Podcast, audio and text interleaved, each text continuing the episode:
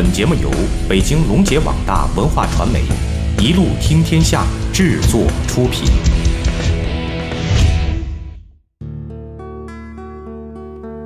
他们如何与文学结下姻缘？他们将怎样谈论自己的作品？一路听天下访谈室，轻谈时光，透过文学看作家，探究写作之外的百味人生。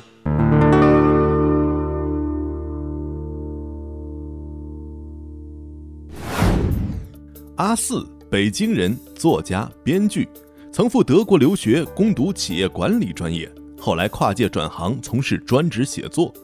旅德期间开始尝试自由创作，主要作品为构思新颖、风格诙谐的都市爱情小说，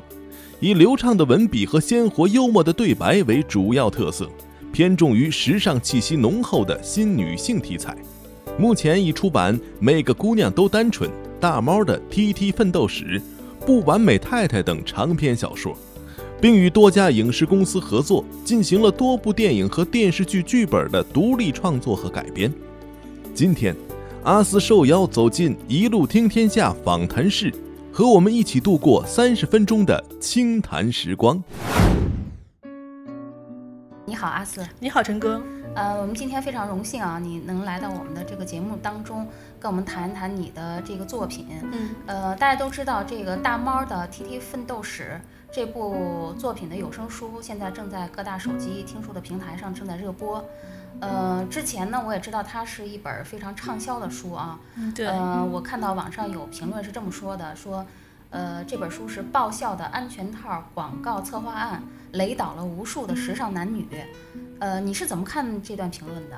呃，我觉得这个评价好像还挺高度概括小说内容的。哦，是吗？对，因为这部小说，呃，确实是以安全套为一个线索贯穿始终。嗯，它讲的是一个叫大猫的一个北京女孩儿。呃，这个女孩儿很有意思，因为她是从小对因为一些原因对呃就是性爱这件事儿有一定的心理障碍，然后她从来没有接触过这个，然后她就把全部的精力就投入到了这种工作上。她本来是一个呃广告营销的这样的一个人员，然后呢，他在广告公司工作期间呢，他发现广告创意好像更对他的胃口，然后他就立志想当一个特别牛的一个广告策划人，然后呢，他就想了各种办法，就调到了创意部。然后没想到，他到创意部当实习生，刚开始接到了第一个案子，就是广呃一个安全套的广告策划，而且这个策划案呢，呃写的怎么样，还直接导致他的去留，这就逼得他不得不去接触他以前一直回避的这种，就是关于性和爱的这种东西。然后他周围因为围绕着一圈损友嘛，然后这些损友都觉得这事儿太太有意思了，然后就开始给他出各种馊主意，然后由此就。呃，发生了很多特别有趣儿的这种事儿，然后在这个过程中呢，然后因为有两个男孩同时喜欢他嘛，他也自己陷入到了这种感情的这种纠葛之中，然后在这个过程中，他慢慢的就打破了自己原来的心结，然后建立了一个呃比较开放、比较健康的一种性的观念。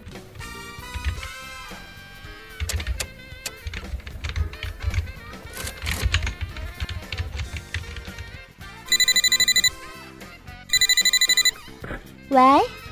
弟弟，来我办公室一趟，马上到。请进，总监，您找我？坐吧。这位是贺总。贺总您好。你好，贺总，这就是我跟你提到的 Kitty，她很有想法，你的案子就交给她做了。什么产品？TT 牌安全套啊。刚刚成为广告人的女孩大猫，迎面遭遇安全套的广告策划。传统的思想正面撞击超强性文化，一个未婚少女如何应对这样雷死人的文案？囧事不断，修饰连连，刀山火海，苦大仇深。敬请收听都市职场言情剧《大猫的 T T T T T T 奋斗史》，作者阿四。其实我挺关心，就是说最后大猫它给这个 TT 牌的这个避孕套真的写出了一个特别好的一个策划案对吗？对，他最后结合他自己的对这种呃性和爱情的这种感悟，然后最后写出了一个我认为很出色的策划案。啊 是吗？对，嗯、那我想就是当时你在呃写这部小说之前，肯定有一段这个对这个选题还有这个内容有一段自己的一个思考的一个这个、嗯。期间啊，你是怎么当时想到用这么一个呃产品作为这个小说的主线来开嗯展开这个故事呢？嗯，其实一开始写这个小说就是想传达一种比较健康的性观念。嗯、为什么有这种想法呢？因为当时小说写作的时候是零七年，呃，那个时候的网络环境跟现在不太一样。呃，那时候老上网嘛，然后每当涉及这种性的话题的时候，就会出现一些让人觉得比较负面的这种这种东西在。你比如说，会有很多人就是呃争论这种处女情节呀，然后还有一些这种猥琐男会用一些比较下流的这种东西去，就是很歧歧视女性啊这种的，然后就是老让人觉得这种性这种东西好像就是蛮 low 的这样的，好像是什么这种很肮脏、很见不得人的这种东西。然后呢，呃，那个时候因为我刚从国外回来嘛，然后就觉得就觉得这种想法是不对的，因为就觉得嗯。性呢，它其实是一种生命活力的一种代表。你比如说，我们人，我觉得衰老最大的一个特征就是它会丧失这种对性的这种这种追求。然后，我觉得，呃，人在年轻的时候，他应该去享受性爱，应该去把它看成一种很正面的东西。然后，所以，呃，我就希望通过小说来传达一下这种观念。嗯、所以就想了这么一个题材。小说《大猫的 TT 奋斗史》生动展现了新时代女性对个人价值的不断追求，以及全新的独立爱情观。这本书由海润影视公司改编为四十集电视剧《大猫追爱记》，并在安徽卫视、江西卫视播出。同名话剧也在国家话剧院进行了首轮演出。他们如何与文学结下姻缘？他们将怎样谈论自己的作品？一路听天下访谈室，轻谈时光，透过文学看作家，探究写作之外的百味人生。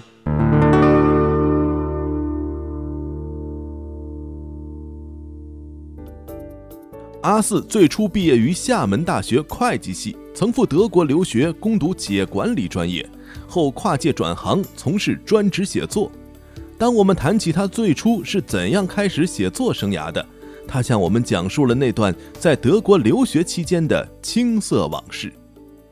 我们知道，其实您最初是学的是会计专业对啊，对对。是怎么走上这个职业的这个文学道路的啊？呃，其实我虽然学的是会计，但是从小我就蛮喜欢这个文学这方面的，因为我可能小时候吧身体不太好，然后就不能像一般的小孩那样整天出去疯玩儿这样的，然后。呃，好多时候就是待在家里闷头看书，嗯看多了吧，书这种东西就是你看多了，你就会有自己想表达的这种欲望。呃，但是我刚才也说了，然后就七零后的父母嘛，就是还是偏传统的那种，他们会希望你有一份稳定的工作啊，然后有一个单位管着你，旱涝保收这样的。他们不希望你去选择一个在他们看来就很难走的这种路。所以考大学的时候，我是想学中文，但是我父母都觉得这个你学中文的这个出路很很很小。然后我我妈妈因为是干了一辈子财会嘛，所以她就建议我就学会计，然后这样的话。现在还认为出出路小吗？对，现在他们是转变了，但是是因为我还算是有一点成绩吧。如果要是没有成绩，他们可能还是转变不了这种。因为你用现实 向父母嗯证明了，对实际上当时应该让你去学中文。对他们有时候现在也说，不过我现在倒也转变了那个看法，因为我觉得其实学什么并不决定你能不能写出来，有很多学中文他也写不出来。然后，嗯，写作这种东西它不是靠学的，我觉得对对对，而且我觉得要说的东西。对，没错，没错，没错。而且我觉得大学其实它就是一种经历嘛，它不在于你、真正不在于你学的是什么。可能很多人大学学的专业和最后干的事情都不一样，但是你不能说大学这段经历是没有用的，因为它会给你一些那个潜移默化的那种影响。对，就像你说，经历其实对你的写作起到很大作用。对，其实我看你经历是蛮丰富的啊。你说在国内读了这个大学之后又出国了，对，嗯，跟我们讲一讲，分享一下这段经历。啊，因为就是大学后来就在我母亲的建议之下就学财会了嘛，然后学完之后，反正也上了一年班儿，上了一年班儿觉得挺不开心的，因为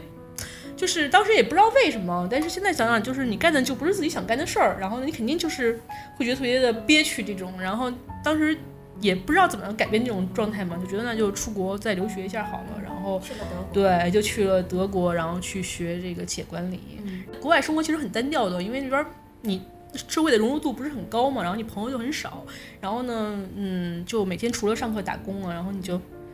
空闲时间特别特别的多，所以我就呃空闲时间我就开始试着开始写小说，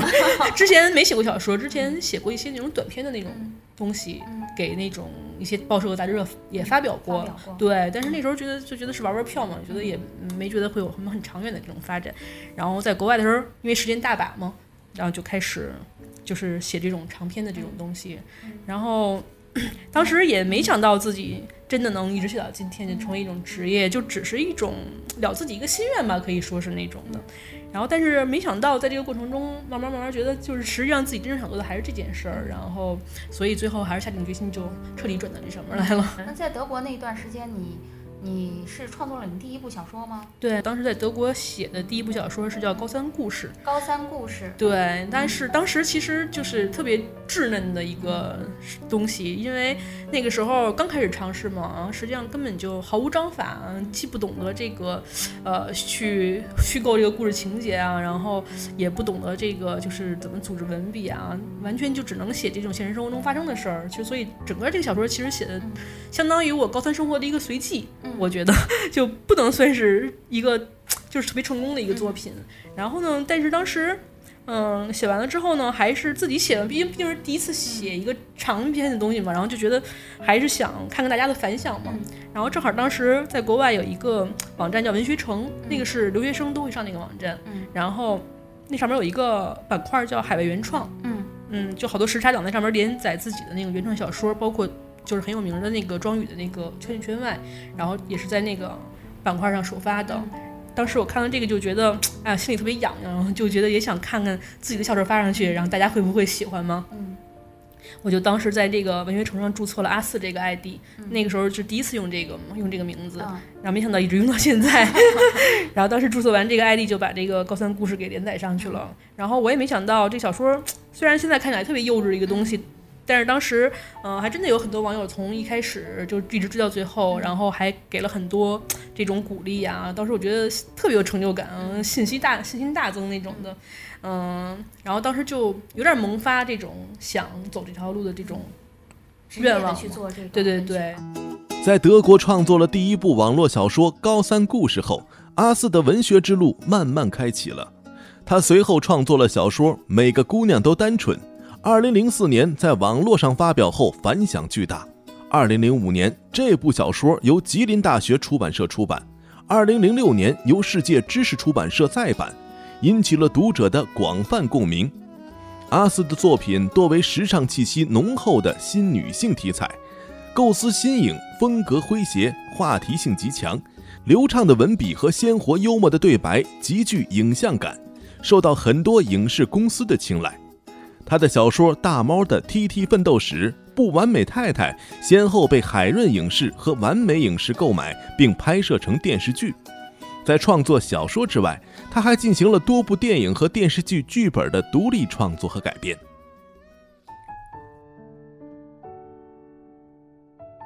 于你的这个呃小说呀，然后还有后面的呃《不完美太太》这部小说啊，嗯嗯。还有刚才我们说的那个大猫的《TT 奋斗史》嗯。其实他们都是呃特别影视化的一个作品。嗯，这是不是也是你对这个影视市场做了一个研究之后，然后开始做你的这个 小说的选题？有没有这个？嗯，我觉得有有一些这方面的因素，因为毕竟我觉得这个影视传播的速度还是要比文字传播的速度更快嘛。然后，嗯，毕竟现在你也看得到，就是说比较呃火的作家，他们的小说都是这种，很多都是通过影视开始火起来的。然后，那你作为作者的话，你肯定也希望自己的这种作品能被更多的人接受吗。那你就希望它有一些嗯改编影视的潜力在里边儿。所以呢，嗯、你会尽可能在这种故事的设置上去符合这种影视化的这种要求嘛。嗯，呃，然后尤其是不完美太太，当时是非常就是朝着这个路线去走的，然后有呃，点刻意的，对，然后但是效果也很好，因为它呃不完美太太等于还没有出版嗯就被那个完美世界给牵走了。对，所以说，呃，其实你这个影视化的这个这个过程当中，你也是参与了这个编剧的工作。然后是从什么时候开始，哪一部作品开始，你就逐渐开始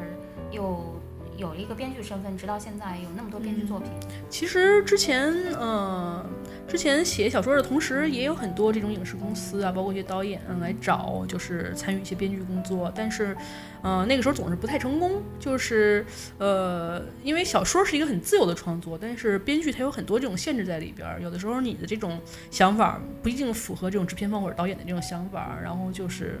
会呃导致。你可能费了很大的功夫，但是他最后出不来。然后，嗯，我其实有一有一段时间还蛮灰心的对这件事儿，就觉得自己可能只能写小说，不能写剧本儿。我都想放弃这件事儿，就踏实写小说了。对，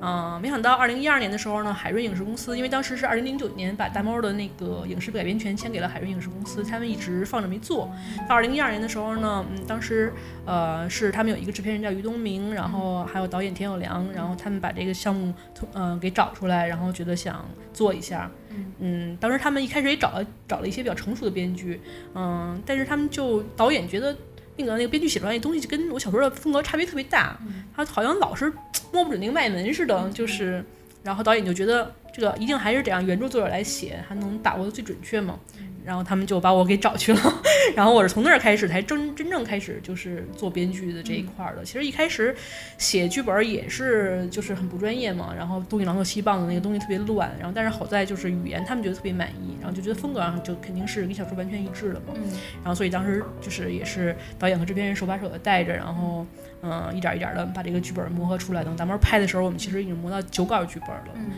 然后这之后可能就有了这种积累的这种编剧的经验。所以其实呃，最后这部剧其实就是《大猫追爱记对对》，对，也是这个播剧。对对对，刚才也说到您在这个旅德期间啊，嗯也有一些这个丰富的经历。嗯嗯，对于这个创作这种呃感情丰富的有爱情线呃为主的这种作品呢，肯定是有有很多的那个那个益处啊。嗯对，嗯，也想知道就是说你对爱情持有的一种观念吧，就是可能它也体现在你的作品当中啊。嗯嗯，就是对于大多数人来说，爱情可能是贯穿始人生始终的一个主题，然后它。这点包罗万象，就是可说的问题太多了，然后就是可能不是那种简单靠一两句话能总结得了的。但是我觉得从我个人的这种体验出发，我觉得最重要的一点就是两个人不管再相爱，也一定要保持自己的独立，然后彼此给对方空间。这样，嗯、为什么我说从我个人经验出发是这样呢？因为就是我跟我先生就是一个特别好的例子。嗯、我跟我先生呢，就是职业性质差别比较大。嗯、我呢，我的工作呢就是比较自由、比较随机的这种。那比如说，呃，忙的时候可能一连忙好几个月，闲的时候可能也是一连好几个月没什么事儿做。嗯但是我先生是那种特别就是呃循规蹈矩的那种朝九晚五的上班族，然后大多数时间都是这样按部就班的这种。然后我们俩的这种空闲时间，并不是说经常能碰到一起，而且呢，就是说即使说大家都有空了，那有可能他有他喜欢做的事儿，我有我喜欢做的事儿，不一定很统一。如果要是强行说两个人非得在一起，要怎么怎么样，让我觉得就是我矛盾会多很多。嗯嗯，所以我我我我我们俩的状态就是，尤其是我这边保持的一个习惯，就是我就喜欢自己一个人去做自己喜欢的事儿。你比如说，我今天想吃什么饭了，觉得哪个饭馆好吃，我要去试一试。然后或者我看到什么电影上了，我想去看一看。然后包括我觉得哪块儿好玩儿，我想去旅行一下，那我都可以一个人去很很开心的做这些事儿，不一定非得要我老公参与进来。但是有的时候可能赶上他正好有空，然后正好他也感兴趣。那他就邀请他加入进来，这是一种邀请，不是一种不是一种非你必须得跟我怎么怎么样这样的。然后我觉得这样反而两个人都很开心，嗯，然后因为它是一种怎么说一种锦上添花，它不是一种一种说强求的一个东西，然后我觉得这样就很好。就是两个人都很舒服。对对对，那包括反过来，我老公那边也是一样，他那边有他喜欢做的一些事情，那我觉得好玩儿，我可以去参与一下；我觉得不好玩儿呢，我也不阻止他去做，然后我自己就做我自己的事儿就好了。然后这样我老公也会觉得很开心。然后，呃，因为我知道，就是我就我知道的很多情侣他不是这样的，嗯，大多数我觉得都不是这样。对，嗯因为好多情侣他会认为说，呃，我既然爱你的话，那我就希望我呃我做什么事儿你都跟我一起。起，对吧？我希望这个事儿由你分享。然后，如果你不跟我一起对，如果你不跟我一起去，你就不爱我这种的，对对对。然后其实我觉得这个好像乍一听好像没什么错，我觉得好像爱情就应该是两个人在一起嘛。但其实你强行要求这样的话，它是对爱情的一种消耗，因为我觉得你是等于强行把一个人捆绑在你这儿，你不是在吸引他。那我觉得，呃，实际上爱情的它的真谛是你自己保证自己，就是自己能让自己开心，你才能保证两个人在一起的时候更开心。如果你自己不能把自己生活过开心的话，那你其实你把对方绑在身边，他也不会开心。他们如何与文学结下姻缘？他们将怎样谈论自己的作品？一路听天下访谈室，轻谈时光，透过文学看作家，探究写作之外的百味人生。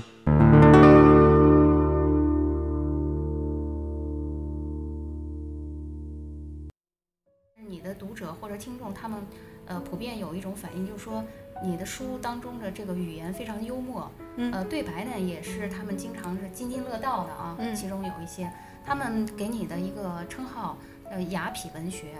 嗯、当然我们知道之前呃王朔呢他的这个作品被称为痞子文学啊。那你觉得这个雅痞文学和痞子文学之间的这个呃微妙的一个差距在哪儿呢？呃，首先我觉得我对大家对我小说的这个评价，我是挺荣幸的，因为我从上中学的时候起就非常崇拜王朔，然后那时候看了他几乎写的所有的这种小说，然后特别喜欢他的这种风格。呃，那我觉得大家如果管我这个叫雅痞文学的话，我觉得嗯，顾名思义，肯定是对痞子文学的一种衍生嘛。呃，他们也确实是有一些这种共通之处。呃，因为呃，我觉得我的小说主要继承了这个痞子文学它呃人物语言比较幽默，然后呢人物形象比较接地气的这么一个特点。嗯，但是我觉得可能是大家所处的时代不同吧，因为我觉得呃王朔呢，他年轻的时候，那个时候是文刚结束，然后社会处于一个转型期，那个时候的年轻人呢，可能就是缺乏一定的方向感，然后嗯。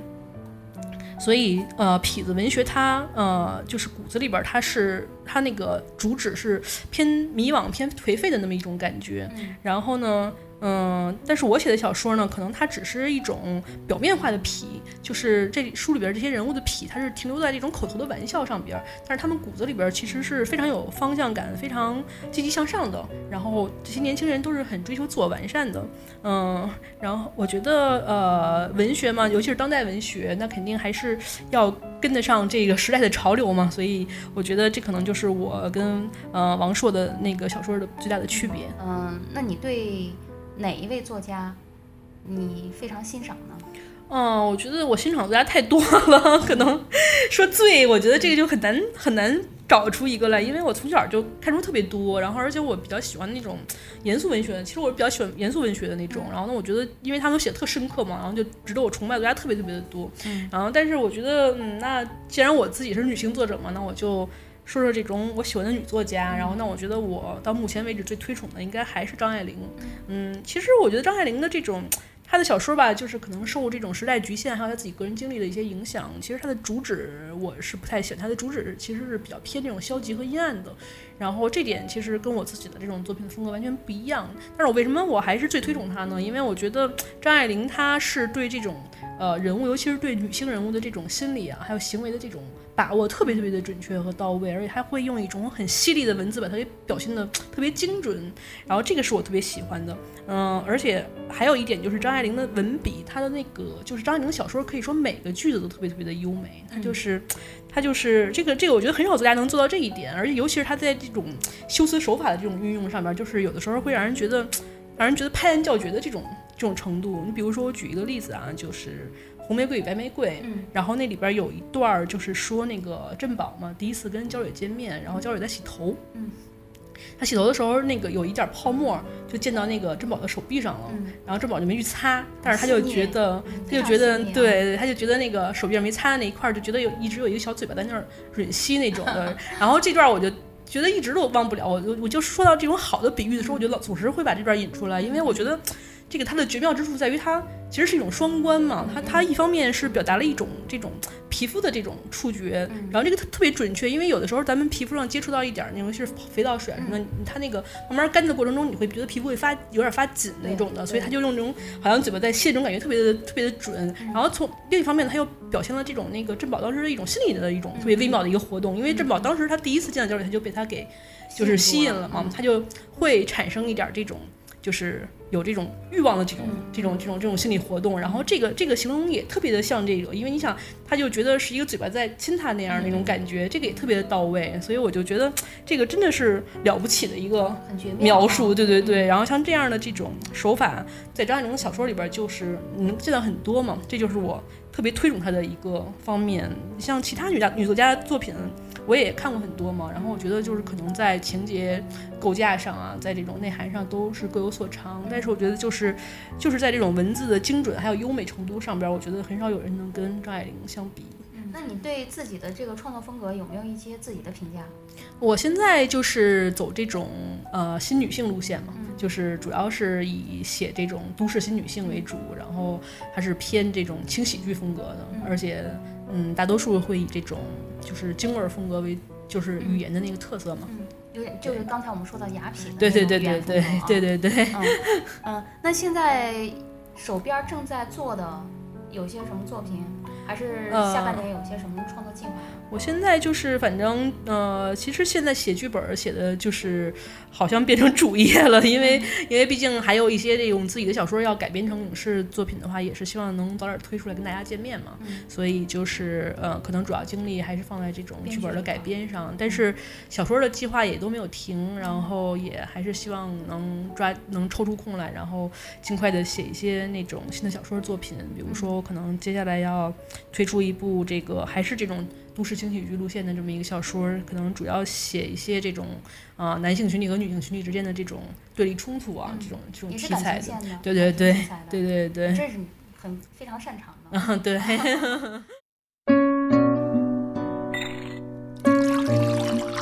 品一杯茶，读一本书，聊一段心情，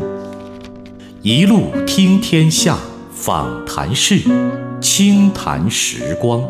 听百位作家谈百味人生。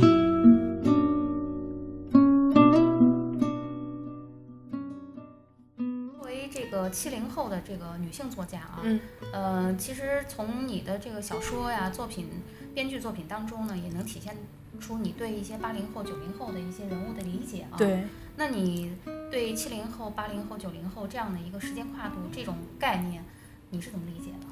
嗯，我反正就我个人体会啊，我觉得我们七零后这一代的人，就是最大的特点就是他们父我们父母这一辈都特别传统，然后他们因为嗯、呃他们就是处于那个文革时期的那个时候的那一代嘛，然后就是呃思想就比较保守，然后呃做事儿也是比较保守，然后呢，但是我们我们这个七零后的这些同龄人呢，然后在成长的过程中，其实已经可以开始接触到很多这种新鲜事物了。你比如说我们上中学的时候，然后电视台开始放一些这种港台的 MV 啊，我们第一次看小虎队，看那个伊能静十九岁十九岁的最后一天，然后我们都会觉得特别受冲击，就觉得哇，原来青春是可以是这样的。然后呢，所以我觉得我们这一代人在思想上其实都蛮希望追求一些这种呃。突破和自由的，然后呢，嗯，但是但是呢，我们毕竟是受到那个父母这一辈的影响，等于是处在这种新旧交替的一个夹缝里面。然后呢，嗯、那么最后等我们大学毕业之后落实到这种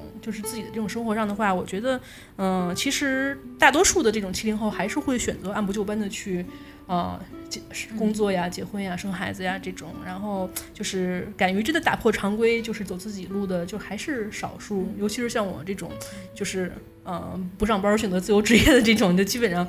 就可以说是异类这样的。然后，但是八零后就不太一样。然后，因为我身边也有很多那种八零后的朋友嘛，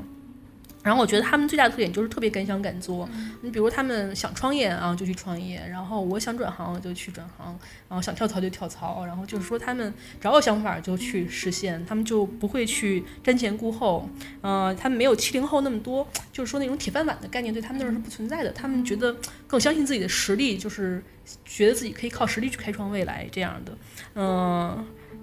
然后比如说大猫，它就是这种大猫里边的整个小说的都是这种精神的那种代表。你看大猫就是他想去做广告创意，他就去了，他就不会去想那么多。然后我觉得这是一个八零后主要的特特点。然后九零后我接触不是特别多，但是我感觉呢，就是因为九零后这一代呢，他们的父母其实思想上要开明很多了，然后呢，而且他们接受的教育也更先进一点儿，跟。国际接轨的这种机会也更多一点儿，所以我觉得他们可能会更多的去吸收一些，就是国外的这种比较先进的这种，嗯，人权意识啊，还有个人的这种发展理念呀。然后，所以我觉得可能跟八零后的这种率性而为比起来，他们可能会有一些更科学的这种人生规划，呃，但是他们同时还是很追求这种个性的发展。嗯，他们其实关注的也有一些固定的一些东西，像星座呀，嗯，像一些。这个网络文学呀，是他们关注的啊。嗯，呃，我不知道你平常会不会关注星座啊？嗯，我不会刻意去关注，但是看到好玩的，我还是会去看一下。比如说有一些网上有一些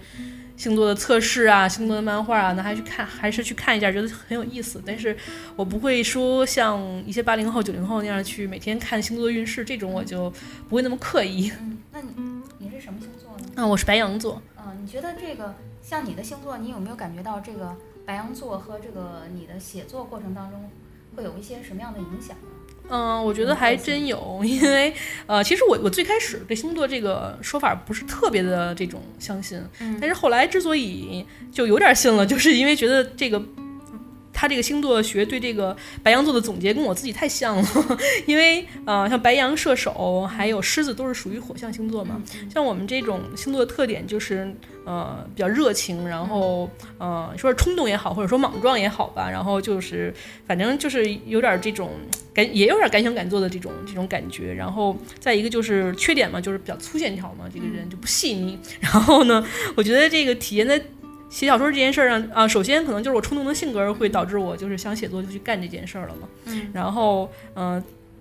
从小说的内容来说呢，我觉得就是我白羊座可能就是导致我写小说的这种用的文字呢，就是属于比较简洁直白的这种风格。然后，呃，故事的线条会比较流畅。然后，嗯，但是缺点是我可能会比较少那种非常细腻的那种细节的描写。然后，所以有的人喜欢的人就会觉得特别好，然后他觉得这个读起来特别爽，我一口气从头读到尾，把这个故事看完了，觉得特别好。然后不喜欢的人就会觉得你这个风格太简单粗暴了。